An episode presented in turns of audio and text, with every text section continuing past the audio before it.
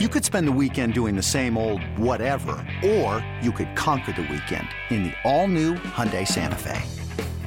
Visit HyundaiUSA.com for more details. Hyundai, there's joy in every journey. This episode is brought to you by Progressive Insurance. Whether you love true crime or comedy, celebrity interviews or news, you call the shots on what's in your podcast queue. And guess what? Now you can call them on your auto insurance too with the Name Your Price tool from Progressive. It works just the way it sounds. You tell Progressive how much you want to pay for car insurance, and they'll show you coverage options that fit your budget. Get your quote today at progressive.com to join the over 28 million drivers who trust Progressive. Progressive Casualty Insurance Company and Affiliates. Price and coverage match limited by state law. Clap, clap, your hands and stomp your feet. You're listening. You're listening to the Clap Your Hands podcast, hosted by Eliot Shorr-Parks and Kyle Neubeck. Here they come. As we started with 6 0 on the homestand now, one more game at home before they go to New York on Christmas Day. Talk about that game in a little bit. Then they have Washington. I mean, I, have asked you this on the last few pods, but it feels like it's a question that continues worth asking because I'll be honest from from my opinion on this. The first pod we did, I said the window was closed on this on this team, and that was you know reactionary, which I love to do.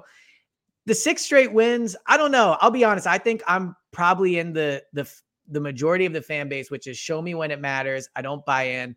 I'm contemplating letting myself buy in. I think that you're seeing the, the pieces really fit together. I think Embiid has played a lot better. Obviously, Toby's a big part of it. The role players have been good. Harden, I think, is finding a nice role.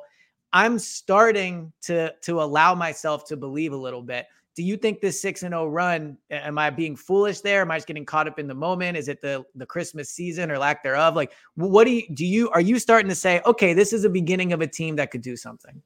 So I we can use this to segue into our uh, headline of the podcast, which nice. is power ranking the uh, the conference. I I look at it the same way that I do Brooklyn's run of form that they're in they have been really good in terms of their record and they're beating up on some teams.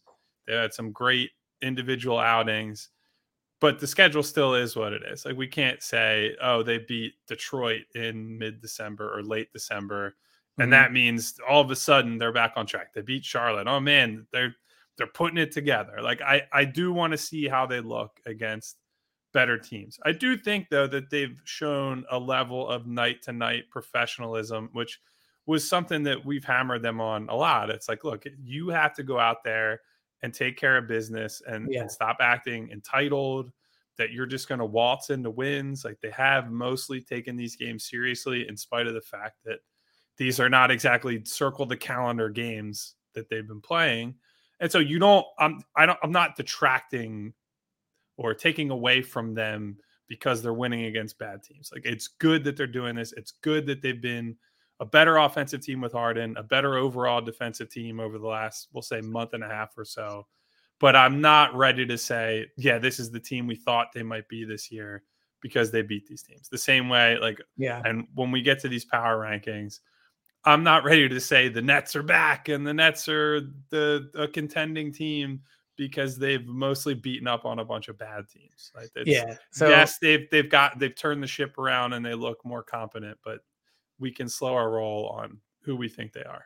So I think we're going to be on the same page with the Nets. I have a pretty strong opinion of them, but I I think you'll agree when we get there. The one thing I'll say before we start to rank them, and you know, we'll talk about how we did power rankings in general because I do mine a little different, which could be interesting to get your take on it. But okay. the reason the reason I think I, I'm starting to believe in the Sixers more is because early on in the year, and we talked about this, the lack of reps they were getting together, all those things. Now I think it's a weak excuse, but the excuse is what it is. I think they're starting to actually look like a team where I can see how it works against good teams. Embiid's the center of it. If he's passing it well, then you feel comfortable about him running through the offense. James has done a good job getting involved, and he's been better as a scorer. I know the three point shooting in a few games has still been off, but he's been better as a scorer. Toby's playing at a high level. We talked about how much better they've been with Melton. What I see is a team that if Maxey can come back and be a perimeter threat for them, someone that not only can make threes, but somebody that they can swing it to and attack the basket when maybe Harden's off or Embiid's off. You see the beginning parts of a team that, even against a great team, at least knows who they are, at least knows what they want to do, knows how they can run through through Joel. So I'll I agree with you. I still think there are teams that are better than them in the East. But if we did this power rankings at the beginning, to me, they looked like a disjointed, poorly coached, not great effort, didn't know what they were doing. I think at least the pieces are starting to come together. Another day is here and you're ready for it. What to wear? Check. Breakfast, lunch, and dinner? Check. Planning for what's next and how to save for it? That's where Bank of America can help. For your financial to-dos, Bank of America has experts ready to help get you closer to your goals. Get started at one of our local financial centers or 24-7 in our mobile banking app. Find a location near you at bankofamerica.com slash talk to us. What would you like the power to do? Mobile banking requires downloading the app and is only available for select devices. Message and data rates may apply. Bank of America and a member FDIC.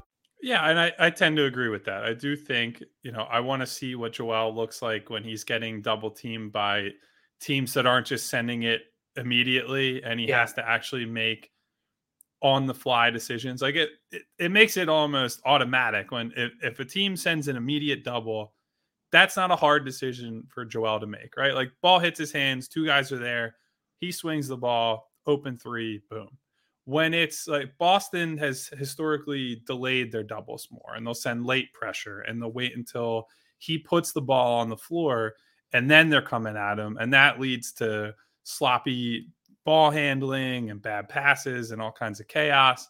And so I do want to see what he looks like against better defenses and better teams. But I agree with you. I think it's been encouraging to see him embrace more and the team around him by extension mm-hmm. embrace more of this style where he is the hub of the offense and it does get to run through him around the elbows. And you know James has still been able to be productive and impactful in spite of that. Um, so yeah I, like I, I i'm not trying to diminish what they've done. It's still a 6 and 0 homestand so far. Could be 7 and 0 if they're able to beat the clippers that's obviously very good and they're doing the work they need to do now in the standings to uh, if you look at the standings right now they are only i think three games back of boston. Yeah. so like that's a pretty huge accomplishment when you consider how we were talking about boston to start the year. Some of that speaks to boston struggling lately but the sixers are making up ground. They're getting closer to the top of the conference and ultimately that's all you can ask for for a team that's still trying to figure things out. So you're around the team every day. Um, do you notice a difference in them between before this winning streak and after? Do you feel like they're more confident? Do they seem like they feel like they're clicking? I mean, any differences for for people that you'd want them to know for people that don't get to be ar- around the team? I mean, Joel has said this recently, and I tend to agree with him. I don't think the vibes were ever that bad internally. Like there was a lot of smiling and laughing and you know joking around in the laugh right. in the locker room. Not necessarily after losses but certainly during periods where they weren't performing as well as people expected them to. So it, it never seemed like there was this crushing weight on them that they started slow and the sky is falling everything sucks. Like certainly we did some of that on the outside the fan base whoever. But i, I think they have stayed relatively steady. Um, and i so that's now reflected in I don't think they're getting too high on their own supply now that they're now that they're yeah. actually winning games. So I, I, think not much has changed on that front, but I think that's a good thing. I think they're they're trying to not get too high and not go too low when they're down. So I, I think that's how you survive an 82 game season without yeah. you know totally losing your mind. I also think it's good that when Harden came back, I think there were discussions about how will they work together. Joel was playing so well without him.